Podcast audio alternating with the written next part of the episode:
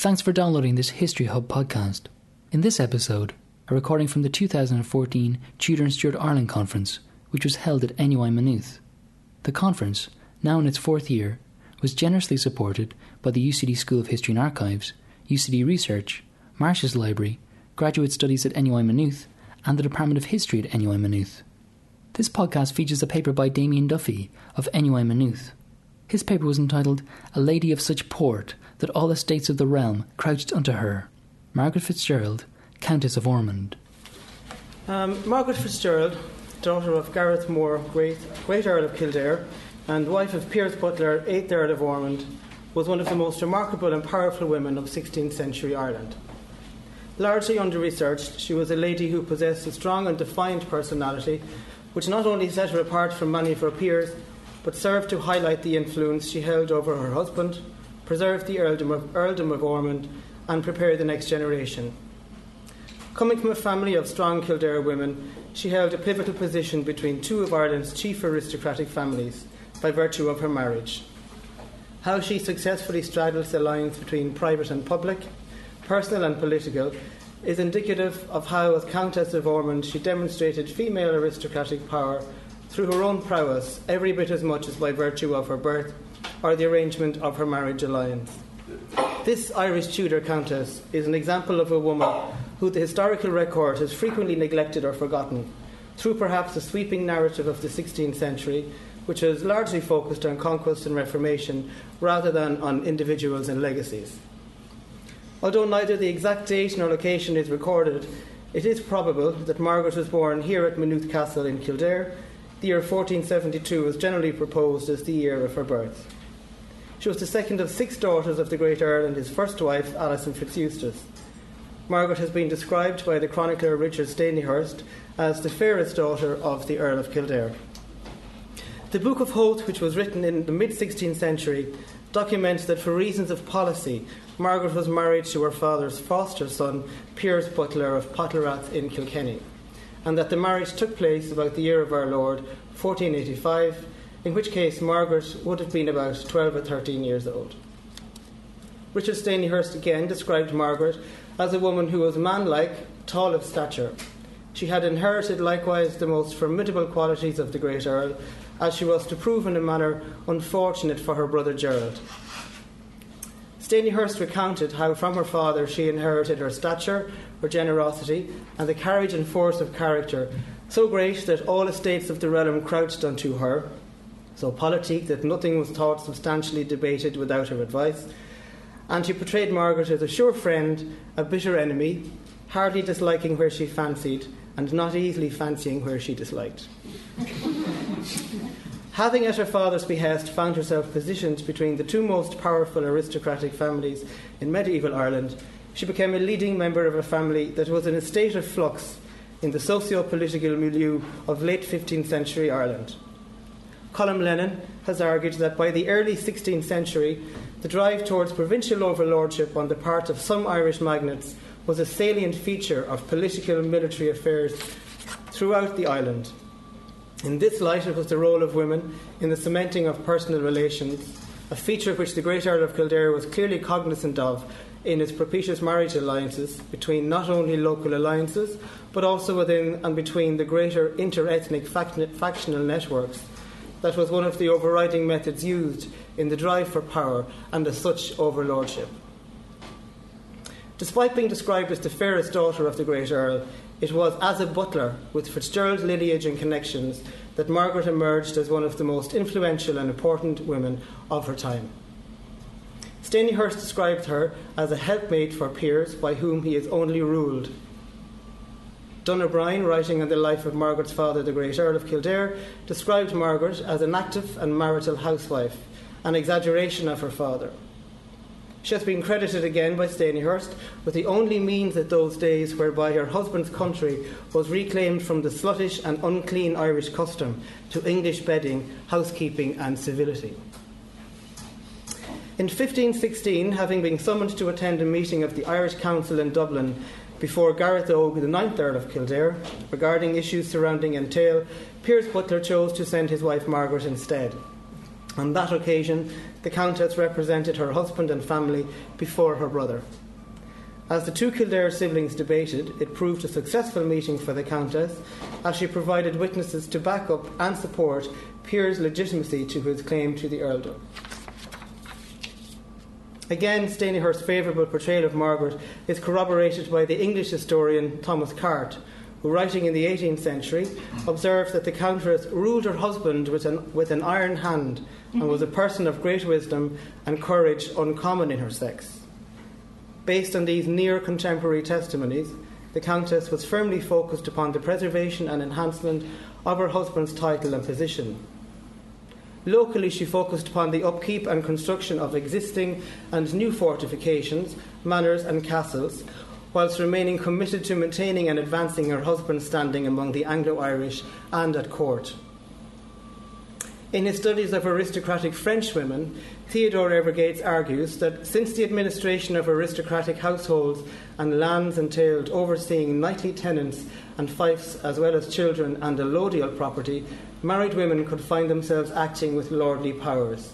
In an Irish context, this was certainly true of Margaret Fitzgerald, who on occasions performed public duties at her own instigation and not always at the behest of her husband demonstrating that she was aware of her own power politically and privately, and showing how aristocratic women used the union of marriage to assert and represent their own interests, as well as those of their spouses and families. Margaret's political prowess, which she exercised as the daughter of the great Earl of Kildare and the wife of the Earl of Ormond, spanned the wide and divided public and ethnic realms within colonial Ireland. She demonstrated a focused and steadfast support for Piers and the Butler dynasty, and testified to the commitment of maintaining and expanding the family power base at all times and costs. In 1523, then aged 51 and mother of nine children, the Countess Margaret Fitzgerald, together with her sister in law Elizabeth Grey, Lady Kildare, travelled to London to represent their husband at court.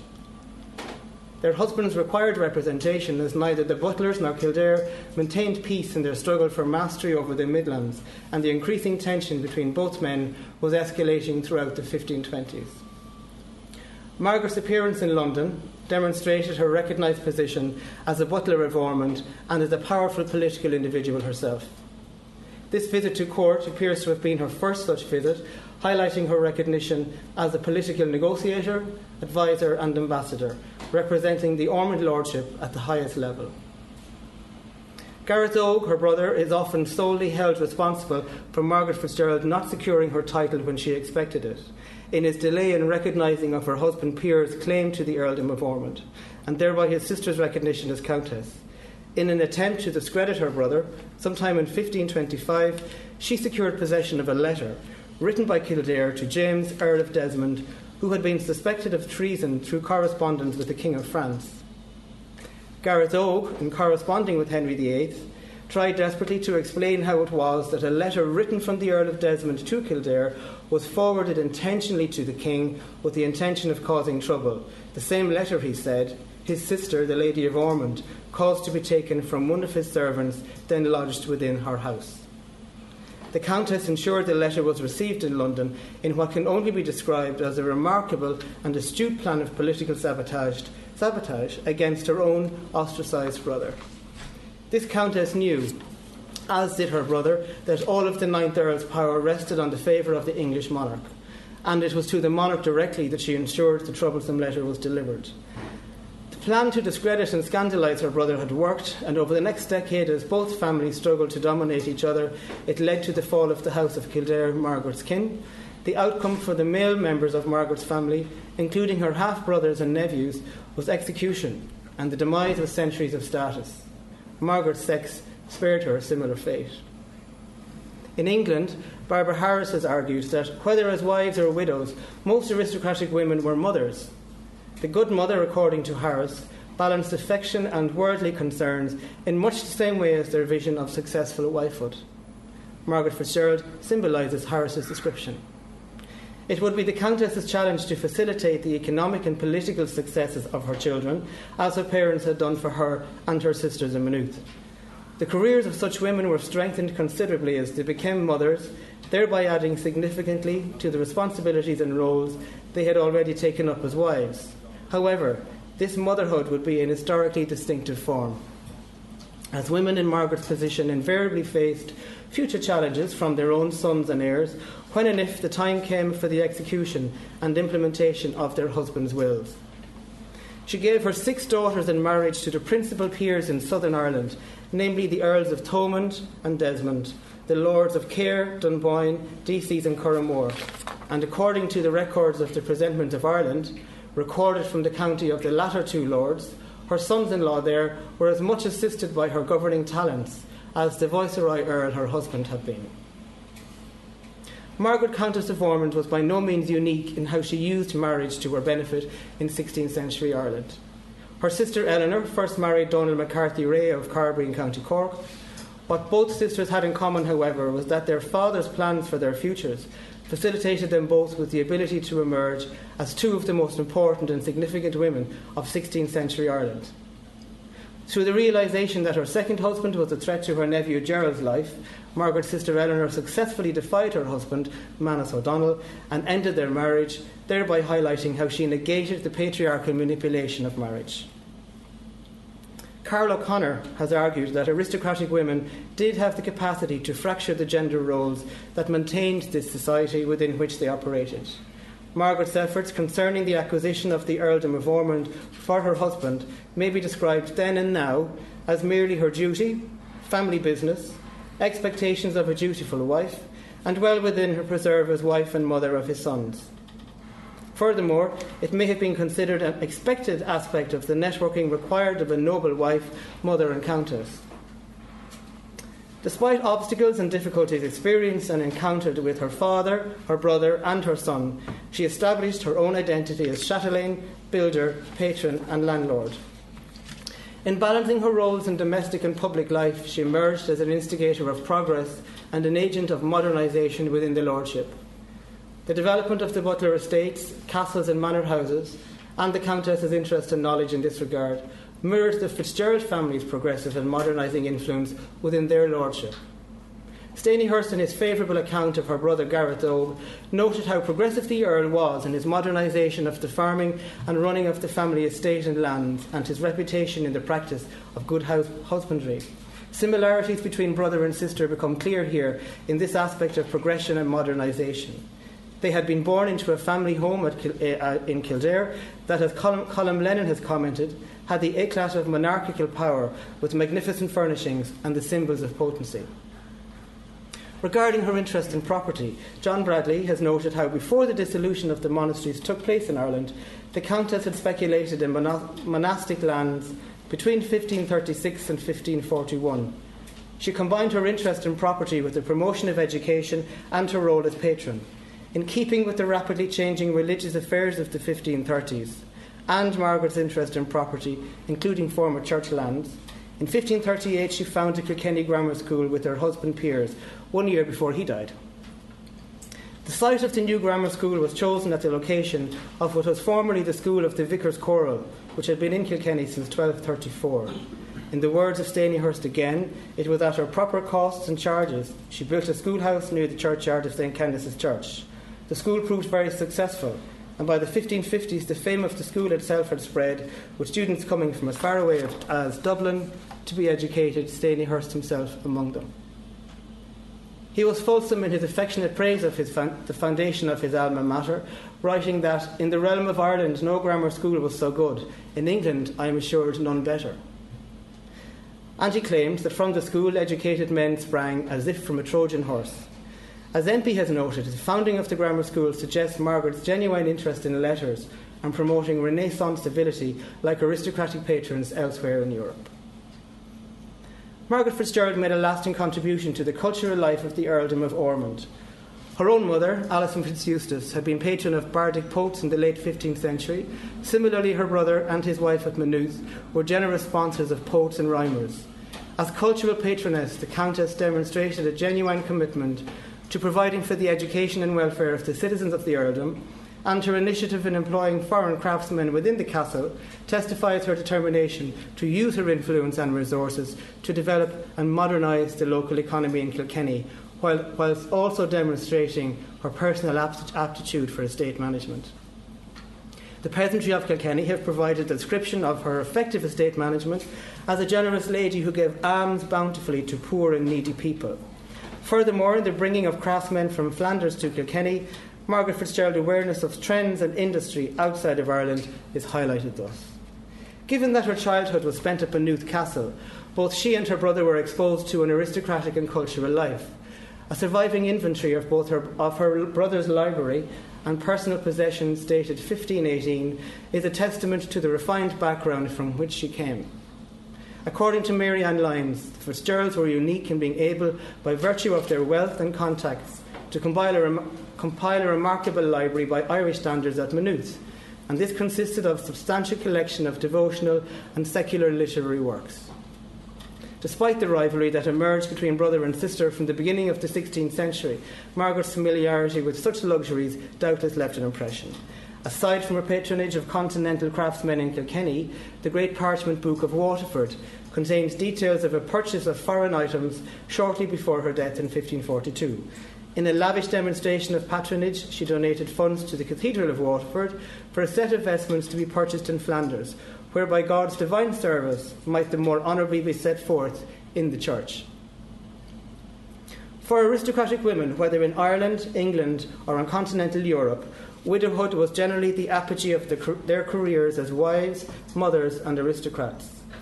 In August 1539, less than two years after Piers Butler was invested as Earl of Ormond at Windsor, he died in Kilkenny. For Margaret, this next phase of her life not only elevated her into a position of greater prominence, yet in many ways it afforded her the opportunity to further develop her own political and private influence. During her marriage of 54 years, the Countess had amassed considerable public and private experience of business, politics, and financial knowledge, together with insights into the machinations of various social and familial relationships and networks of 16th century Ireland. After the death of Piers Butler, the rule of the counties of Kilkenny and Tipperary was committed to the government of the Lady Dowager of Ormond and Sir Richard Butler, her second son, and others. The wording of Piers's last will and testament attests to this acknowledgement of his wife as his successor. I appoint and constitute Margaret Fitzgerald my lawful wife, James and Richard my sons, my joint executors. The inventory or sum of my goods, movable and immovable, I leave to be made at the discretion of Margaret my wife. The Countess of Ormond is said to have spent her time after her husband's death most godly in contemplation and prayer. When in 59 he died, she was in her late 60s, yet despite her age, she was focused on the continued maintenance of all that she and Piers had achieved.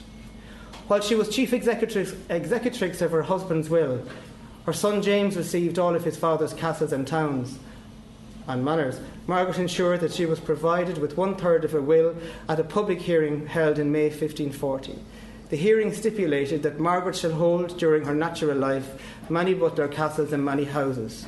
Walter Cowley, son of Robert Cowley, the Countess's most trusted servant, the Recorder of Waterford City, and the Dean and Chancellor of Ossory were all present when this legal instrument was being drafted, undoubtedly at Margaret's behest, as she sought to secure this guarantee of her rights and privileges as Countess. Doubtless, feeling more secure having received this indenture, she was prepared to demonstrate to the King that she supported her son's claim, and two months later, on July 8, 1540, she wrote personally to Henry VIII in London. While she assured the King that he was in her prayers, and that she beseeched the Blessed Trinity preserve your most royal person long and triumphantly to reign with much victory, her motive in writing the letter was to impress upon the King her family's established and continued support for the Crown. On that occasion, and in keeping with the common aristocratic custom at the time, she sent the king a gift of two goshawks. Margaret's personal communication with the king highlights her respected position and influence within her family and within the earldom, and how she maintained a relationship with the monarch long after the death of her brother and the execution of her seven Geraldine kinsmen in February 1537. Her letter to Henry VIII in 1540 is described in the Presentment of Ireland as having been written in a large and masculine but trembling hand, for the writer was aged. On the 24th of March 1542, just five months before the Countess herself died, three royal judges were appointed to arbitrate between mother and son, Countess and heir, in a dispute regarding the exact delineation of her jointure. Clearly, the relationship between Margaret and James remained uneasy into the early 1540s up until her death. This feature of their relationship was a vital transition in the succession of the lordship and title. A bond was struck between Margaret and James, and the latter was to abide by this ruling concerning the Countess's possession of certain castles.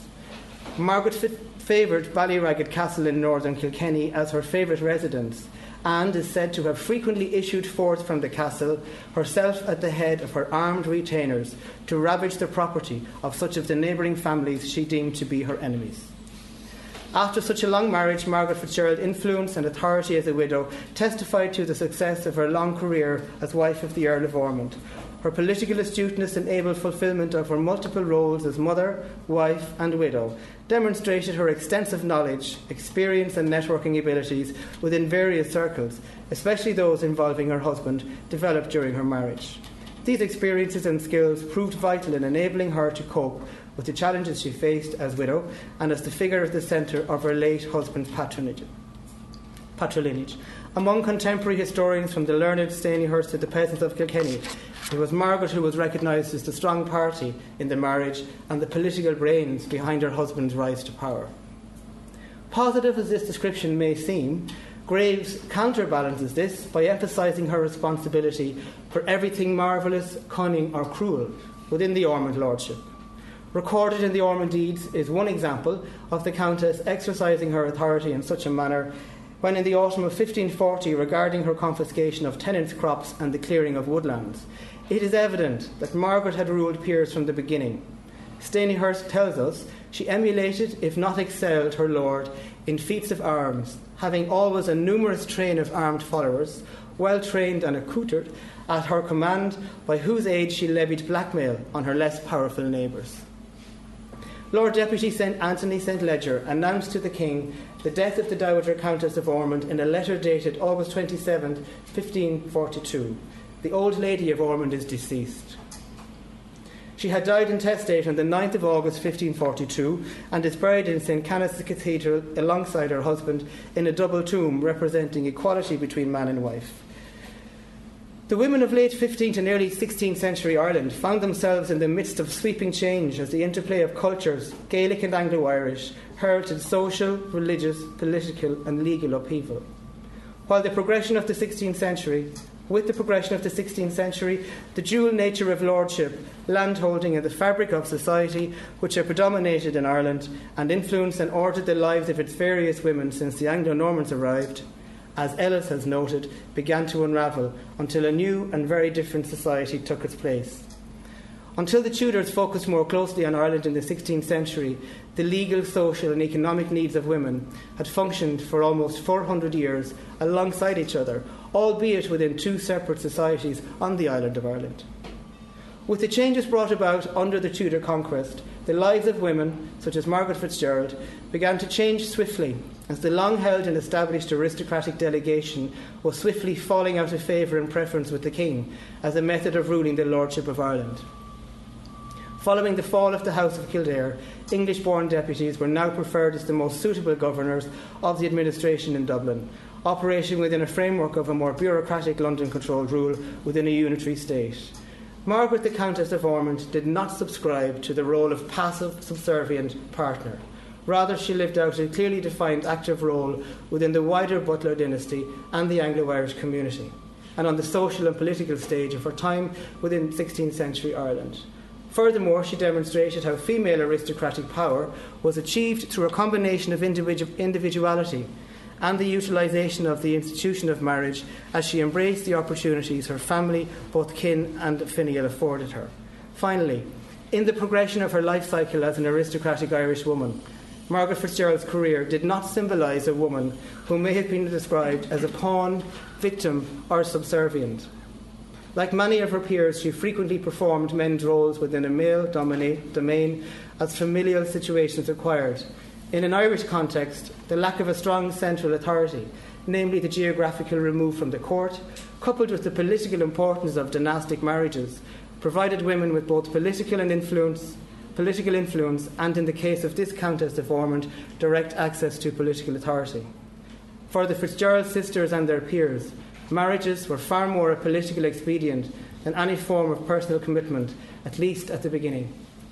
Eleanor Fitzgerald also demonstrated this blatantly by leaving her second husband the moment he no longer was of any political advantage to her. The marriage of Margaret Fitzgerald and Piers Butler grew to represent both political expediency and a personal commitment through her resourcefulness within that marriage and especially her support of the Butler dynasty.